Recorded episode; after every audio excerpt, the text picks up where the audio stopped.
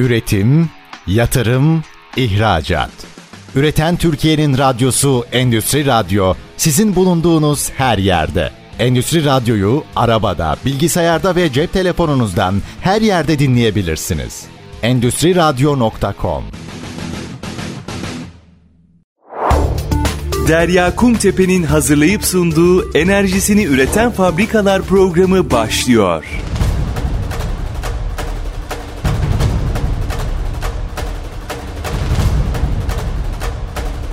Enerjisini Üreten Fabrikalar programından herkese merhabalar. Ben Derya Kumtepe. Bugün enerji sektöründe çok uzun süredir faaliyet gösteren, önemli çalışmaları imza atmış bir konuğu ağırlıyorum. Sektörde eski ama firması yeni kurulmuş, çok taze bir firma.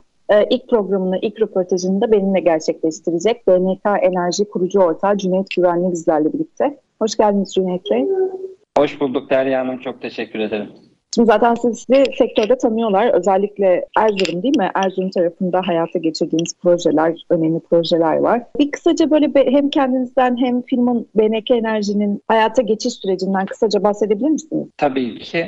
İsmim Cüneyt Güvenli. Halihazırda C F K Enerji firmasıyla aşağı yukarı biz beş yıldır yenilenebilir enerji sahasında çalışmalarda bulunduk. Benim iş hayatım çok daha eski, aşağı yukarı yirmi otuz yıl aşkın bir süredir aktif çalışmam var. Farklı şirketlerimiz, farklı faaliyetler gösteren şirketlerimiz de mevcut. C F K Enerji ile biz özellikle iki bin on dokuz ve yirmi iki arasında çok ciddi projeler yaptık. Erzurum, Kars, Erzincan, Ağrı, Van, Muş, Bingöl, Elazığ, Malatya gibi birçok şehirde pek çok projeye imza attık. Ağustos ayında yönetmelikte olan bir değişiklikle oradaki iş yapma biçiminde bir değişikliğe gitmemiz gerekti.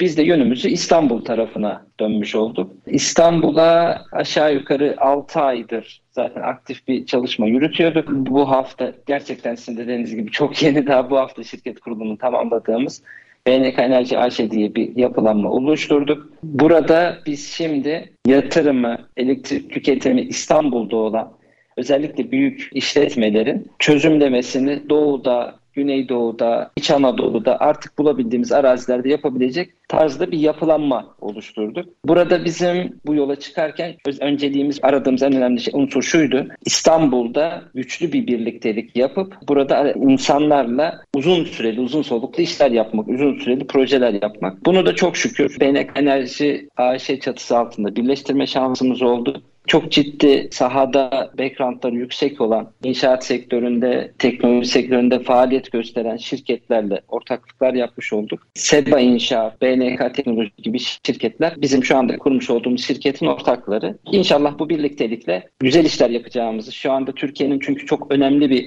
meselesi haline geldi enerji konusu. Bu alanda inşallah güzel işler yapmak için bir birliktelik oluşturduk. Biz yola çıktık. Gerisini işte Allah nasip edecek. Biz bir şeyler yapacağız burada hep birlikte. Evet, şimdi gerçekten baktığınız zaman özellikle Türkiye'nin ve tüm dünyanın yenilenebilir enerji kaynaklarından daha fazla faydalanması gerekiyor. Bunun için de önemli yatırımlar gerçekleştiriliyor. İşte güzel projeler yapılıyor. Siz güneş enerjisini önce bir global açıdan değerlendirebilir misiniz? Ardından Türkiye için hangi noktadayız, daha nerelere gidebiliriz? Global açıdan başlayacak olursak aslında Türkiye güneşlenme açısından Avrupa'nın çok çok daha önünde. Yani bizde ışınım süresi denir buna. Bizim ışınım süremiz Avrupa'dan çok çok daha iyi durumda. Ancak biz, yani Türkiye olarak bu işe geç başladık ve yavaş ilerledik. Şöyle örneklendirmek gerekirse Almanya güneşlenme açısından Türkiye'nin en zayıf noktası Karadeniz bölgesidir. Almanya Karadeniz bölgesinden de daha geride, daha zayıf bir güneşlenme oranına sahip. Buna rağmen Türkiye'nin yaklaşık şu anda hali hazırda yanlış hatırlamışım altı katı daha fazla kapasiteye sahip güneş yatırımları açısından. Şimdi bunun sebebi şu, onlar daha erken yola çıktılar. Bu işlere daha çok e, devlet destekleri, teşvikleri ve devlet politikaları bunun için daha e, esnek ve feasible'dı. Orada insanlar bu işe daha önce başladılar. Biz de son iki bin on dokuzdan başlayıp da esnetilen bir süre var. Orada insanlar yatırımlarını yaptılar. Son on bir Ağustos'ta çıkan yönetmelikle bazı şeylerin önüne kapanırken bazı yatırımcıların da önü açılmış oldu. Şu anda da bizim bu şirketi burada kurup İstanbul'da bu faaliyetleri sürdürmemizin temel nedeni bu. Burada şimdi yatırımcının önü daha açılmış oldu. Artık işte bölge şartı kaldırıldı. E, insanlar istediği yere, arazilere de kurabilir hale geldiler vesaire. Hal böyle olunca şu anda son dört beş ayda Türkiye'de ciddi bir ivmelenme, ciddi bir hızlanma oldu. Tahminim şu benim, iki bin yirmi üç sonunda işte Almanya'nın, hani dedim ya, Almanya Türkiye'nin altı katı büyüklüğünde, öyle tahmin ediyorum ki biz orada yüzde ellilerine falan ulaşmış olacağız Almanya'nın. Yapılacak daha çok şey var. Bu, bu sektörle ilgili yapılacak çok daha fazla iş var. Çünkü Türkiye'nin güneşlenme ışınım süresi ciddi manada çok iyi. Türkiye'nin coğrafi konumu bu açıdan çok elverişli. Bunu hani gelecek adına da konuşacak olursak, çocuklara temiz bir çevre, temiz bir doğa bırakmak için de bu yatırımların, bu işlerin daha önünün açılması gerekiyor. Biz de burada kendi imkanlarımızla artık ne kadar rol alabilirsek orada rol almaya çalışacağız bir şekilde. Evet, bir taraftan yatırımlar artarken, projeler gelişirken, diğer taraftan bu işin teknik tarafında da önemli gelişmeler oluyor. Santrallerde daha yüksek verimlilik elde edilebilmek için teknolojik anlamda hem panel, hem invertör, hem diğer ekipmanlarla ilgili gelişmeler yaşanıyor. Siz böyle teknolojilerle ilgili de kısaca bir bahsedebilir misiniz? Hangi noktadan nereye gelindi, nasıl verimlilik değerleri yükseltildi? Orada yapılan şu, biz işte iki bin on dokuz yılında diye örnek, biraz önce söylemiştim, çok aktif bir çalışma yürütmeye başladık. O zaman kullandığımız paneller aşağı yukarı iki yüz elli watt civarlarındaydı. Şu an kullandığımız, şu anki projelerde kullandığımız paneller beş yüz elli wattlara ulaşmış durumda. Yani bunun ne anlama geliyor diye soracak olursanız şöyle söyleyelim. bir megawattlık bir tesis arazide önceden yirmi dönüme kurulabilirken şu anda on üç dönüme kadar düştü bu rakam. Yani paneller bu half cut dediğimiz teknoloji sayesinde daha küçük alanda daha çok iş yapar hale geldiler. Hal böyle olunca da özellikle arazi açısından bu çok önemli. Daha az yerde daha çok iş yapan panellere dönüştü.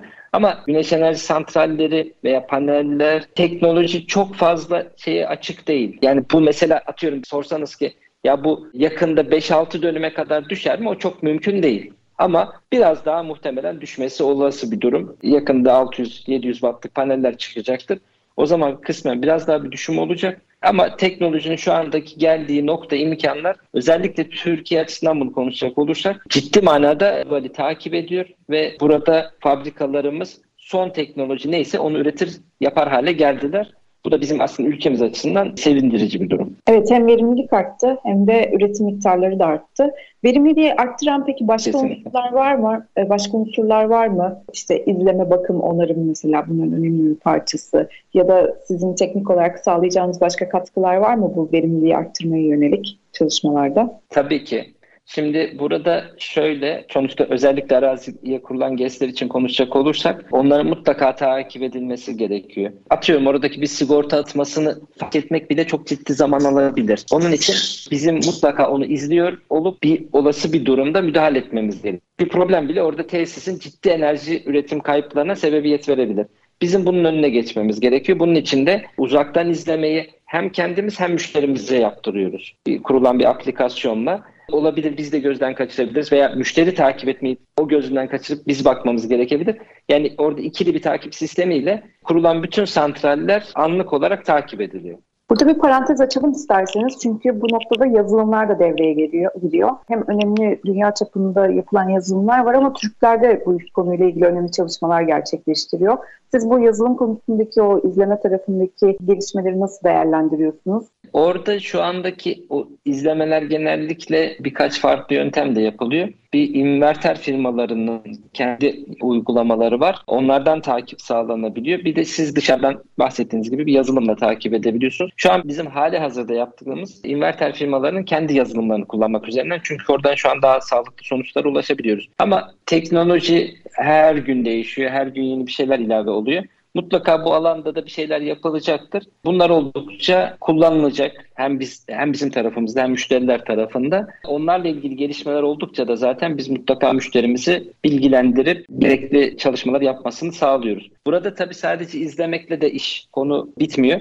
Bunun bakım onarım süreçleri de var. Biz özellikle şu anda İstanbul'daki yaptığımız görüşmelerde müşterilerimize şunu söylüyoruz. Diyoruz ki iki yıl boyunca tesisinizin bütün bakım, onarım, işçilik giderleri bizim tarafımızdan karşılanacaktır. Buna göre bir projelerimizi çalışıyoruz. Çünkü biraz önce de örnek verdiğimiz gibi yatırımcı İstanbul'da, tüketimi İstanbul'da ama kuracağı tesis Erzurum diye biraz önce örnek verdik. Oradan devam edelim. Erzurum'da olacak. E, haliyle müşterinin bunu kendinden bin kilometre uzaktaki bir tesisini kontrol etmesi çok mümkün değil. Orada bizim onun elini rahatlatmamız gerekiyor, müşterilerimizin. Orada biz devreye girip bütün oradaki yapılması gereken işleri, süreçleri biz yürütüp yönetiyoruz. Panellerde tozlanma olabilir, panellerde kar yağışından dolayı bir etkilenme olabilir, yabani hayvandan dolayı herhangi bir durum olabilir. Bunlarla ilgili olası bütün durumları biz orada çözmekle mükellefiz ve burada amaç zaten şu, hani enerji verimliliği ya bu asıl ana başlık.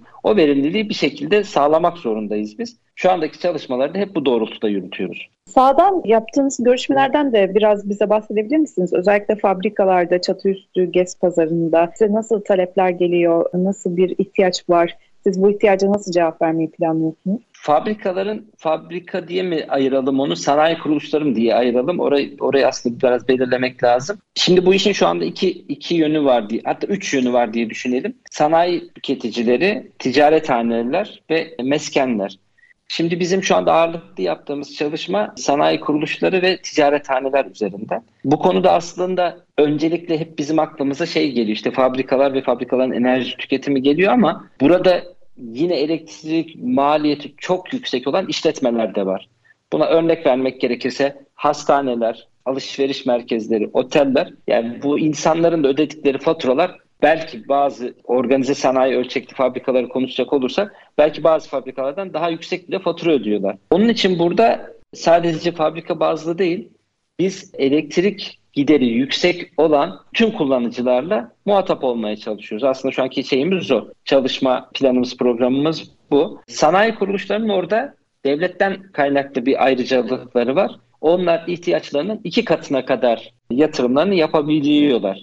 Yani şu anki halihazırda kurulu güçlerin iki katı kadar tesis yatırımı yapabiliyorlar. Bu onlar için bir ayrıcalık. Onları da biz zaten görüşmelerimizde aktı müşterilerimize o şekilde bir yönlendirme yapıyoruz. Bakın sizin bu hakkınız var, bu hakkınızı kullanın diye. Sanayi kuruluşlarının diğer tesislerden şöyle bir farkı da var. Özellikle fabrikalarda yedi yirmi dört saat esasıyla çalış, çalışıldığı için enerji tüketimi kurulu güçlerine göre çok daha yüksek oranlarda çıkıyor. Onun için de onlarda bu iki katı hakkını kullanmak önemli bir unsur. Mutlaka biz onun detaylarını paylaşıp bunu yapmalarını, bu yatırıma girmelerini öncelikli tavsiye ediyoruz. Tabii burada işte firmaların imkanı da burada önemli. O imkanlar dahilinde bir şekilde yürütmeye çalışıyoruz projeleri. Kısa bir araya gidelim isterseniz. Döndüğümüz zaman uygulama örneklerinden bahsedeceğiz. Biliyorsunuz hayata geçen projelerimizden nasıl çıktılar elde ediliyor, nasıl verimlilik sağlıyor. Cüneyt Bey ile bu konuları konuşacağız. B N K Enerji kurucu ortağı Cüneyt Güvenli kısa bir aradan sonra bizlerle birlikte olmaya devam edecek. Üretim, yatırım, ihracat. Üreten Türkiye'nin radyosu Endüstri Radyo, sizin bulunduğunuz her yerde. Endüstri Radyo'yu arabada, bilgisayarda ve cep telefonunuzdan her yerde dinleyebilirsiniz. endüstri radyo nokta com Enerjisini Üreten Fabrikalar programında B N K Enerji kurucu ortağı Cüneyt Güvenli ile sohbetimize kaldığımız yerden devam ediyoruz. Şimdi Cüneyt Bey, programın ilk bölümünde çok kıymetli bilgiler verdiniz bize. Şimdi isterseniz biraz proje odaklı ilerleyelim. Yani uygulama örneklerinden bahsetmenizi isteyeceğim size. Son dönemde yer aldığınız projeler nelerdir? Tabii ki B N K Enerji yeni kurulmuş bir firma ama sizin hayata geçirdiğiniz çok projeler var. Nasıl avantajlar sağlıyorsunuz? Nasıl verimlilik çıktıları elde ediyorsunuz? Elde ettiniz ya da? Bizim şu ana kadar yaptıklarımız daha çok çatı gez uygulaması şeklindeydi. Yine o iki bin on dokuz yılındaki yönetmeliğe bağlı olarak yapıldı bu çalışmalar çoğunlukta. Orada E P D K şöyle bir şey yayınladı. Dedi ki ihtiyacınızı karşılayacak elektrik üretimini çatılarınıza kurabilirsiniz. Kendi çatılarınıza, kendi mahallenizde kurabilirsiniz diye. O alanda çalışmalar başladı. Sonra orası biraz esnedi. Yüke bağımsız olarak daha büyük yatırımların yapılmasında e, müsaade edecek şekilde bir şekilde yönetmelik esnetildi ve önü açıldı. Biz orada daha çok O, o alanda çalışma yaptık. Bu yılın başına kadar çatı gez uygulamalarında. Burada aslında şurayı biraz da, bir, biraz detaylandırmak gerekirse, e, bunu ben çünkü müşteri görüşmelerinde de söylüyorum.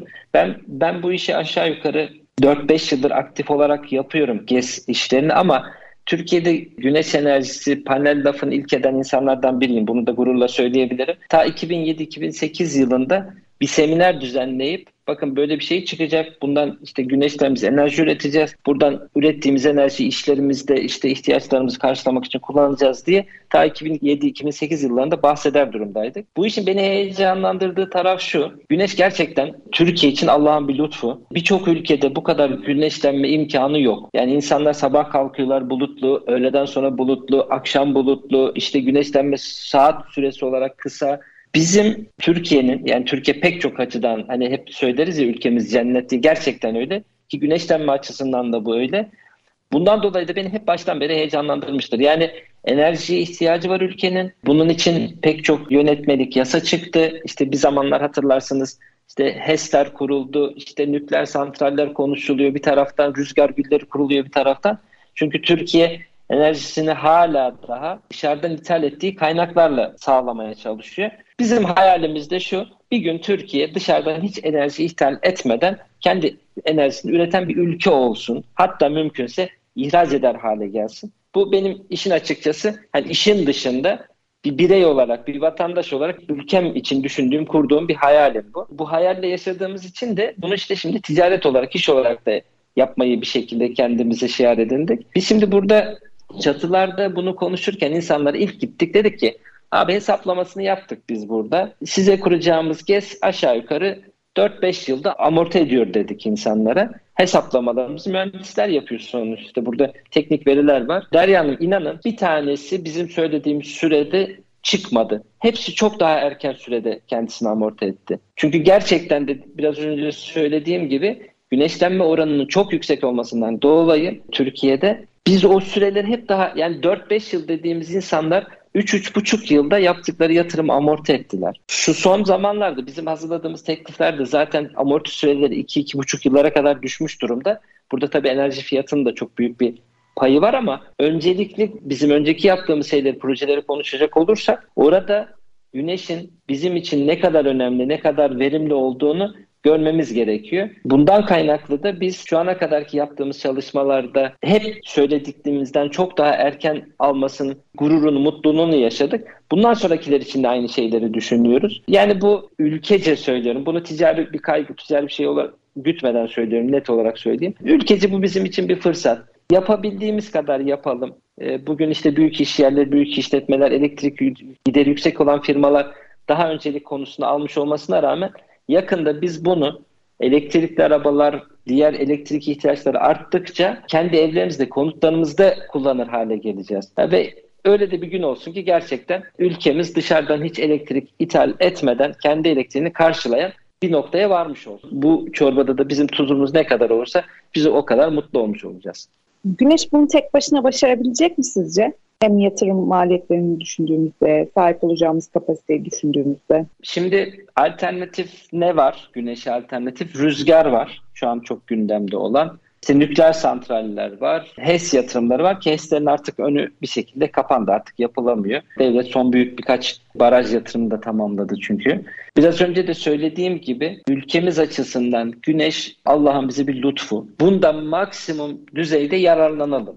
Yetecek yetmeyecek noktası ayrı bir konu. Orada işte yeni teknolojilerle enerji storage dediğimiz yatırımlar da artık gelmeye başlıyor. E, onlarla birleşince belki yetecek ama tamamıyla zaten oradan çözmek mümkün değil. Zaten dünyada da bunun hiç örneği yok. Ülkeler enerji ihtiyaçlarını farklı farklı kaynaklardan karşılıyorlar bir şekilde. Bunun içerisinde işte doğalgaz var, kömür var, barajlar var vesaire var da var, nükleer santraller var. Ha biz burada bizim yine ülkenin durumunu düşünerekten güneşten olabilecek en maksimum seviyeye ulaştıralım. Yani bizim kuşağın böyle bir misyonu, böyle bir vizyonu olsun. Bize bu sizin edindiğiniz misyonun açıkçası devam etmesini çok istiyoruz. Ee, özellikle de bununla ilgili farkındalık oluşturmak için elimizden geleni yapıyoruz. Bununla ilgili yayınlar hazırlıyoruz ve organizasyonlar düzenliyoruz. Enerjisini Üreten Fabrikalar programı, dergisi ve zirvesiyle de yeni değerli kişilerin görüşlerini, yaptığı projeleri gündeme getirmeye çalışıyoruz. Hem fabrikaları düşünüyorum, hem tesisleri düşünüyorum, hem ticarethaneleri. Başlangıç noktası aynı mı? Nasıl bir yol haritası izliyorsunuz başlarken? Evet, buraya bir santral kurulacak, çatı ölçeği bu, işte büyüklüğü bu gibi. İşe nereden başlıyorsunuz? Ne kadar bir fizibilite çalışmaları ne kadar sürüyor? İşin açıkçası şu son dönemlerde arazi kurulumları arttığı için işin ilk aşaması, yani o fizibilite ve projelendirilme aşaması bir hayli uzadı. Şundan dolayı eskiden, şimdi sadece çatıya konuştuğumuz dönemde gidip çatıya bakıp o çatının ne kadar alabileceğini, müşterinin yükünün ne kadar olduğu hesaplanıp hemen buna göre hızlı bir sonuç üretiyorduk. Biz orada diyorduk ki insanlara, işte ihtiyacınız, sallıyorum, üç megawatt, sizin çatınıza biz iki megawatt kurabiliriz deyip buradan çalışmayı yapıp yürütüyorduk. Şimdi biz ihtiyacı üç megawatt, bu üç megawattı karşılayacak arazi şurada, işte şu metrekarede, şu şekilde, bu şekilde diye bayağı bir süreçleri uzatıyoruz. Şimdi bu noktada o ilk fizibilite süreci uzuyor. Biz ne yapıyoruz noktasına gelecek olursak, daha önceki C F K Enerji tarafında da, şu anda e, kurmuş olduğumuz yeni şirket B N K Enerji tarafında da yapacağımız iş şu: sıfırdan yüze bütün süreçleri yönetip yürütüyor olmak. Yani biz müşterinin arazi bulunması da dahil olmak üzere, nerede bu işi yapacağının uygunluğuna kadar bütün süreçlerini yürütüp yönetiyoruz. İlk işe başlangıç noktamız bizim müşterinin elektrik faturasını görmekle başlıyor. Orada ne kadar kurulu gücü var, ne kadar bir tüketimi var, bunları görüp buna göre size işte şu sahada, şu alanda şu kadar bir şey yaparsak ihtiyacınızı şu şekilde karşılar, bunun da amorti süresi şu kadar süredir diye detaylandırıp bir teklif hazırlayıp veriyoruz. Bizim verdiğimiz teklif mektubumuz zaten o firmanın elektrikle ilgili, tabiri caizse, bir röntgen filmi gibi bir şey olmuş oluyor. Biz onun bir röntgenini çekip diyoruz ki bak, bak arkadaş, işte senin durumun bu, yapılması gerekenin de bu. Sen eğer tamam dersen biz işte süreci başlatacağız. Müşteriden aldığımız olura göre de arazi araştırmasından başlayıp panel tedariği, işin yapılmasıyla ilgili diğer organizasyonların sürdürülmesiyle ilgili çalışmaları başlatıyoruz. Şu anda gerçekten pazarda ciddi bir ihtiyaç var. Önemli önemli bir açlık var ve santral, özellikle gez projeleriyle ilgili hızlı sonuç almak istiyor yatırımcılar. Ama diğer taraftan da e, panele ya da invertere, malzemeye, teknik ekipmana ulaşmakta sorun yaşanıyordu. Şu anda geldiğimiz noktada bu sorunun önüne geçildi mi? Özellikle inverter ee... inverter tarafında problem yaşanıyordu. Doğru, çok iyi de bir noktaya değindiniz. Hala devam ediyor. Biz şimdi şu şekilde ilerlemeye çalışıyoruz. Zaten önümüz kış. Özellikle İç Anadolu ve Doğu Anadolu'da yapılacak çalışmalarda kıştan dolayı sahada, açık alanda bir çalışma yürütülemiyor. Birkaç ay zaten orada bir bekleme süreci var. Biz buradaki yatırımcılarla konuşurken şunu söylüyoruz: şu anda bir sözleşmemizi yapıp işimize start verirsek panel, inverter tedarikleri de aşağı yukarı firmaların termin süreleri iki üç ayı buluyor. Biz şu anda bağlantılarını yapıp iki üç ay sonra inşaata başlayacağımız dönemde tedariklerimizi sağlamış oluyor. Yani bulunduğumuz dönem itibariyle iki üç aylık verilen terminler bizim için şu anda problem değil. Ama yaz aylarına gel- geldiğimiz zaman, ilkbahar yaza geldiğimiz zaman, o zaman verilen termin süreleri iki üç ayları bulunca orada iş biraz zora giriyor. Özellikle sizin de belirttiğiniz gibi inverter tarafında ciddi bir şey var, stok sıkıntısı var. Çünkü sadece Türkiye'de değil, Avrupa'da, Güney Avrupa'da da bununla ilgili çok ciddi şu anda yatırımlar gündemde. Orada da birçok ülke bununla ilgili devlet destekleriyle yapım süreçlerini başlatmış durumda. E, dünyadaki inverter firmaları, inverter üreticileri bu duruma hazırlıklı değildi. Bu kadar talep olacağına hazırlıklı değildi. Panel fabrikaları açısından biraz durum şöyle farklı. Türkiye'de de bizde çok da gerçekten iyi markalarda oluşmaya başladı. Güçlü insanlar var bu alanda iş yapan. Panel üretimini daha pratik çözebildik, çözebiliyoruz. Ama maalesef Türkiye'de şu anda mesela inverter üretimiyle ilgili bir faaliyet, çalışma yok. Hiç kimsenin bu konuda bir atılımı yok. İnverteri hala daha biz şeyden, yurt dışından, Avrupa veya Uzak Doğu'da ithal eder durumdayız. E, hal böyle olunca orada bir tedarik problemi var. Ama proje doğru yürütülürse, yönetilirse, biraz önce benim örnek verdiğim gibi, yani biz şu anda anlaşmalarını yaparsak üç ay dört ay sonraki ter, termin bizi olumsuz etkilemiyor. Biz zaten o süreçte diğer yapılması gereken işleri yapıp ilkbahar, hani kar kar kalktığından sonra da çalışmaları başlatacak şekilde hazırlıklarımızı yapmış oluyoruz. Bu açıdan çok problem değil. Ama ileriki sürelerde bu problem olacaktır. Bir araya gidelim isterseniz. Döndüğümüz zaman yine konuşmamız gereken sektörle ilgili önemli başlıklar var. Enerji depolama bunlardan biri, hibrit enerji santralleri, hibrit projeler yine sektörde şu anda önemini koruyor. bununla ilgili projeler hayata geçiyor. Bu konuları konuşacağız. Kısa bir aradan sonra döndüğümüz zaman B N K Enerji kurucu ortağı Cüneyt Güvenli bizlerle birlikte olmaya devam edecek. Enerjisini Üreten Fabrikalar programında B N K Enerji kurucu ortağı Cüneyt Güvenli ile sohbetimize kaldığımız yerden devam ediyoruz. Şimdi isterseniz yine sektöre dönecek olursak, dediğim gibi bir enerji depolama konusu var. Bu herhalde iki bin yirmi üç yılının en önemli konu başlığı olacak. Çünkü bu programın başından beri konuştuğumuz Türkiye'nin ve bütün dünyanın enerji arzına çözüm getirebilecek çok önemli bir teknoloji. Şu anda ne aşamada? Bununla ilgili yasal düzenlemeler de yapılıyor. Devlet, sanayi ve özel sektör iç içe aslında hareket ediyor enerji depolama konusunda. Siz süreci nasıl değerlendiriyorsunuz? Teknolojilerden bahsedebilir misiniz?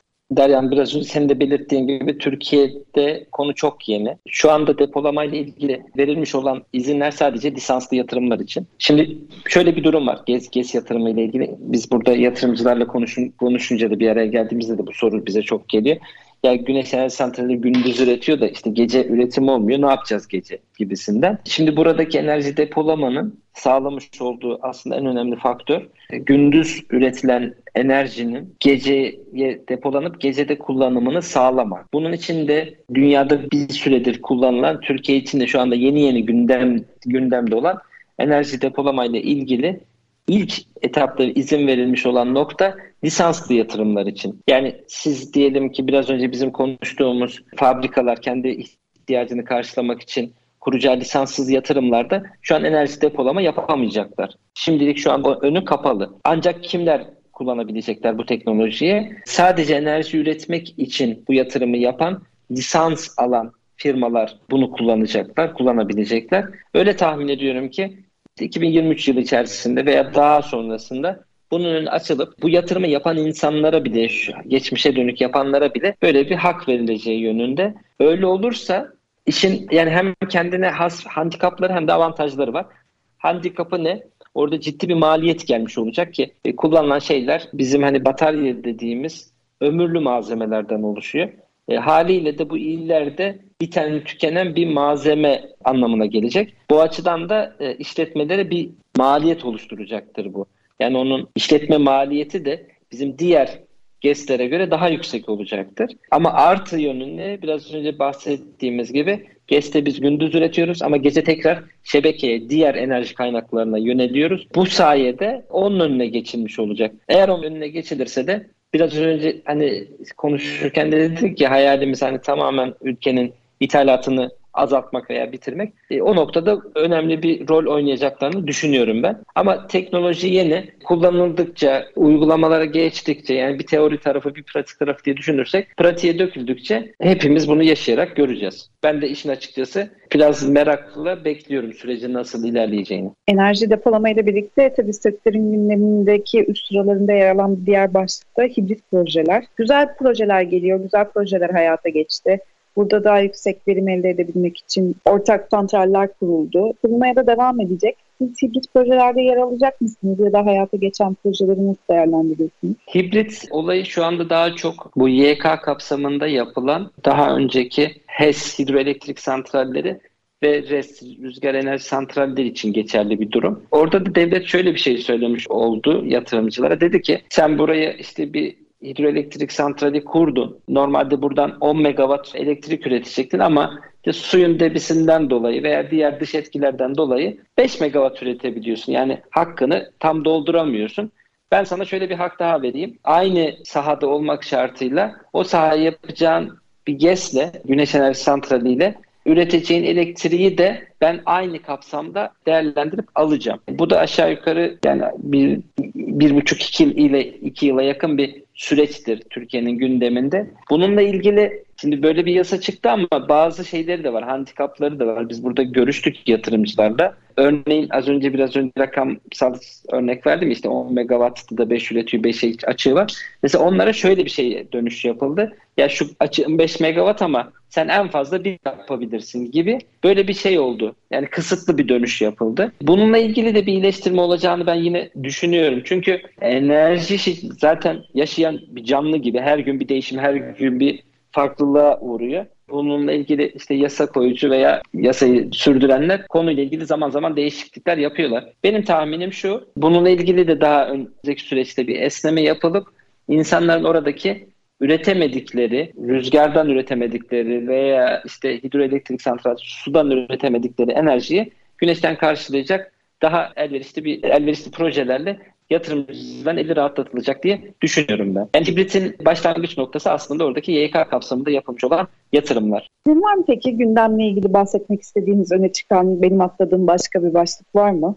Sizin iş gündeminizde ya da süreci değerlendirmek öne çıkardığınız bir konu. Ya şöyle, biz yatırımcılarla konuşurken de şu anda onu özellikle değiniyoruz bu konuya. Şu anda bu konuyla ilgili arazi bulmak problem, bulduktan sonra kapasite, enerji kapasitesi bulabilme problem. Bu işi yapmayı düşünen insanların çok hızlı bir şekilde harekete geçmesi gerekiyor. Ha, devlet bir taraftan yatırımlarını yapıyor, raporlarını büyütüyor, T İ H tarafında yapılması gereken adımlar atılıyor, devlet tarafından atılması gereken adımlar atılıyor ama hali hazırdaki durumda çok ciddi şekilde kapasite problemleriyle karşı karşıya kalınabilir. Yani bugün bu projeyi yapmayı düşünen bir müşterimiz diyelim, iki ay sonra ya tamam ben hadi yapalım dese belki iki ay sonra ona uygun bir yer bulamayabiliriz. Onun için benim oradaki insanlara söylediğim ve tavsiye ettiğim şu: aklınızda varsa böyle bir yatırım planı ve buna ekonomik olarak da uygunsanız gecikmeden bu yatırımı yapın. Çünkü hiçbir şeyden, hiçbir yatırımdan bu kadar hızlı geri dönüş almak mümkün değil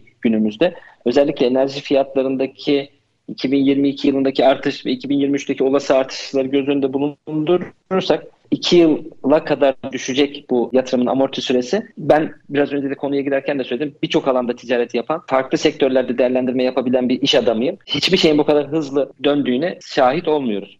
Yani çok efektif bir yatırım diyorsunuz, yapıyorsunuz, beş yılda dönüyor, mutlu oluyorsunuz. Biz burada insanları iki iki buçuk yıl gibi bir süreden bahsediyoruz. Onun için burada bu yatırımı düşünen insanların hızlı hareket etmesini tavsiye olarak söyleyebiliriz. Biz B N K Enerji olarak, konunun başında da söylemiştim, çok ciddi güçlü ortaklıklar kurduk burada. Güçlü sermayelerimiz var. Burada inşallah insanlarla bir güven ortamında bu işi sürdürüp yürüteceğiz. Burada hızlı bir şekilde bağlantılarını yapıp insanların bir an önce bu tesislere kavuşması için tüm süreçlere dahil oluyoruz biz. Normalde işte arazi aslında bizim konumuz değildir. Orada da bir rol almaya çalışıyoruz. Normalde sorumluluğumuzda olmayan alanlara da müdahil olup bir şekilde insanların elini rahatlatıp o süreçlerini kolaylaştırmaya çalışıyoruz. Tabiri caizse biz üstümüze düşeni fazlasıyla yapmaya çalışıyoruz, gayret ediyoruz. Müşterilerimize de diyoruz ki e hadi siz de harekete geçin. Bir an önce biz bu projeleri hayata geçirelim. Yarın öbür gün kapasiteler artar, daha büyütürüz vesaire. Onlar ayrı ama şu anki görüntüde bu işin ileride tıkanma ihtimali de var. O tıkanıklığa uğramadan siz yolunuzu almış olun bu süreçte. Evet, az önce önemli bir şeyden bahsettiniz aslında. Ona da bir değinelim isterseniz. O da finans. Yatırımcılara hem hızlı olmaya davet ediyorsunuz, hızlı bir şekilde karar alıp hayatı hızlı bir şekilde projeleri geçirmek istediğinizi söylüyorsunuz. Diğer taraftan da tabii finans gibi bir durum var. Bu işin kredi ayağı, işte yatırımcı bu işe nakit para koyabiliyor mu yoksa kredi mi talep ediyor? Bankalar bu durumda nasıl bir tablo, nasıl bir tavır sergiliyor? Çünkü baktığınızda yenilenebilir enerjiye yönelik kredilerin bankalar tarafından desteklendiğini görüyoruz. Peki uygulama tarafında yatırımcılar zorlanıyor mu? Buradan aslında şu konu da aklıma gelmiş oldu. Onu da bir, bir taraftan değinmiş olayım ben. İsterseniz önce onu anlatayım, sonra bu kredi tarafına geçelim. O kısmı atladık çünkü. Şimdi devletin şöyle bir, insanlar bize hep bunu konuşurken şunu soruyorlar. Ya devletin bu işe bir desteği var mı, hibesi var mı? Biz bunun için işte herhangi bir kuruluştan, Kalkınma Ajansı'ndan, T K D K'dan veya işte farklı bir kaynaktan devletin yatırım destekleriyle ilgili herhangi bir şey alabilir miyiz diye. Hibe yok bir kere, onu kafadan söyleyelim. Ama ne var? Devlet orada çok güzel bir şey yaptı. Şunu dedi yatırımcılara, dedi ki GES yatırımı yaparsanız iki yüz kırk kilovatın üzerindeki yatırımlarınız için, yapacağınız yatırım için K D V muafiyeti veririm size. K D V ödemezsiniz yapacağınız yatırımda ve yapacağınız yatırımın, bu da teşvik bölge kapsamına göre değişiyor ama biz ortalama bir değer olarak söyleyelim, yüzde elliye kadar gelir vergisinden indirim sağlarım dedi. Ayrıca işte bir çalışanın da sigortasını karşılanması falan gibi bir şey. Şimdi baktığınız zaman aslında mesela bir milyon dolarlık bir yatırımın K D V'si yüz seksen bin dolar yapıyor. Yani şu anki parayla konuşacak olursak aşağı yukarı üç buçuk milyon lira bir paradan bahsediyoruz. Mesela devlet diyor ki şu an bunu bana ödeme diyor yatırımcı, ki bu bence çok iyi bir şey. Hani paranın kaynağın bulunması noktasında da burada insanların elini rahatlatıyor. Bunu bana şu anda ödeme, K D V istisnası uygulayalım sana burada ve Yaptığın yatırım, yine bir milyon dolar örnek diyelim, yaptığın yatırımın yarısı kadar, yani beş yüz bin dolarını da ben senin oluşacak beş yıl içerisinde oluşacak gelir verginden mahsuplaşacağım diyor. Ya şimdi tam hibe yok ama yani hani bunu samimi ortamda konuşacak olsak şöyle deriz. Ya devlet ne yapsın daha sana arkadaş? Yani gerçekten burada iyi bir şey yapmış oldu.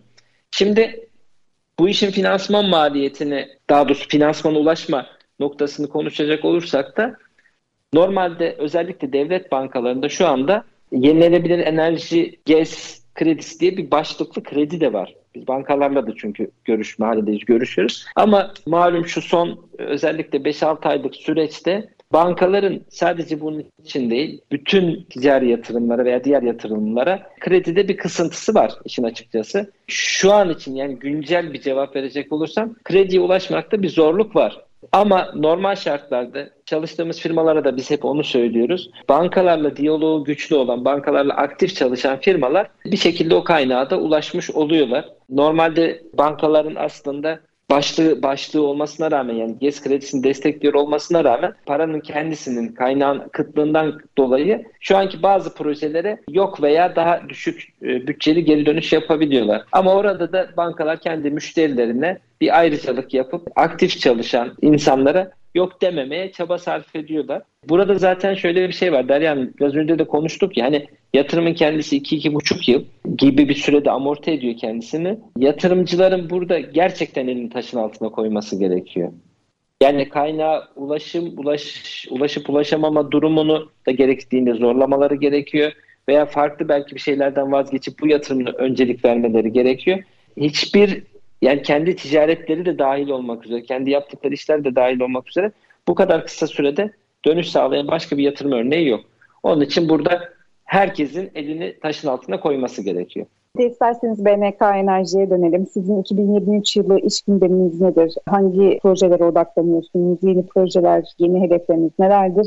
iki bin yirmi üç yılıyla ilgili genel bir değerlendirme ve beklentilerinizi alalım. Biz şirket kurulumunu yeni tamamladık. Biraz önce de konuştuğumuz gibi, yani daha bu hafta henüz tamamlandı. Ama buradaki iş ortaklarımızla, ortaklarımızla biz aşağı yukarı beş altı yılda sahada bir şekilde bu işle ilgili hem vizibilite, hem araştırma, hem müşteri görüşmelerini yaptık, yapıyoruz. Bizim iki bin yirmi üç yılı için hedefimiz şu, buna bir rakamsal değer biçemiyoruz. İşin gidişatı biraz önce de konuştuğumuz gibi yasalarla çok bağlantılı olduğu için izin almak, arazi bulmak, bulduktan sonra kapasite bulmak gibi pek çok faktör olduğu için rakamsal bir değer olarak hedeflendirmemiz zor oluyor. Ana hedefimiz şu, gücümüz nispetinde kendi işte taşeronlarımız, iş yaptıracağımız firmalar, tedarikçilerimizin bize sağlayacağı ürünlerin hepsini bir araya, o bileşenlerin hepsini bir araya getirdiğimizde maksimum düzeyde bir iş yapıp sonuçlandırıyor olmak.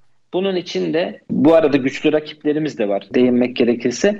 Pek çok güçlü rakibimizin yapmadığı, yapamadığı, biz işte araziyi de bulma noktasında, arazide de bu desteği sürdürüyor olma noktasında, isterse bin kilometre uzakta olsun, gönül rahatlığıyla bu yatırımı yapabileceği noktasında çözümler sunacağız, sunuyoruz. Buradan hareketle daha çok bir ilerleme kaydedeceğiz. Planımız, hedefimiz bu. Maksimum düzeyde, maksimum seviyede İstanbul'daki büyük elektrik faturası ödeyen müşterileri bu yükten kurtarmak. Rakamsal dediğim gibi şey şu anda telaffuz etmek çok mümkün değil ama gücümüz yettiğince, imkanlar el verdiği ölçüde iki bin yirmi üç yılında benim şahsi olarak beklentim çok yüksek. İş yapabilmek, iş kapasitesi açısından inşallah en iyi şekilde değerlendirmek. Yani kısa bir cevap verecek olsam iki bin yirmi üç yılını en iyi şekilde değerlendirmek ana hedefimiz. Çok teşekkür ederim Cüneyt Bey programa katıldığınız için. Ben çok teşekkür ederim. Çok teşekkür ediyorum. Ben de size ticari yaşamınızda başarılı bir yıl, başarılı bir dönem olmasını diliyorum. B N K Enerji size uğurlu gelsin.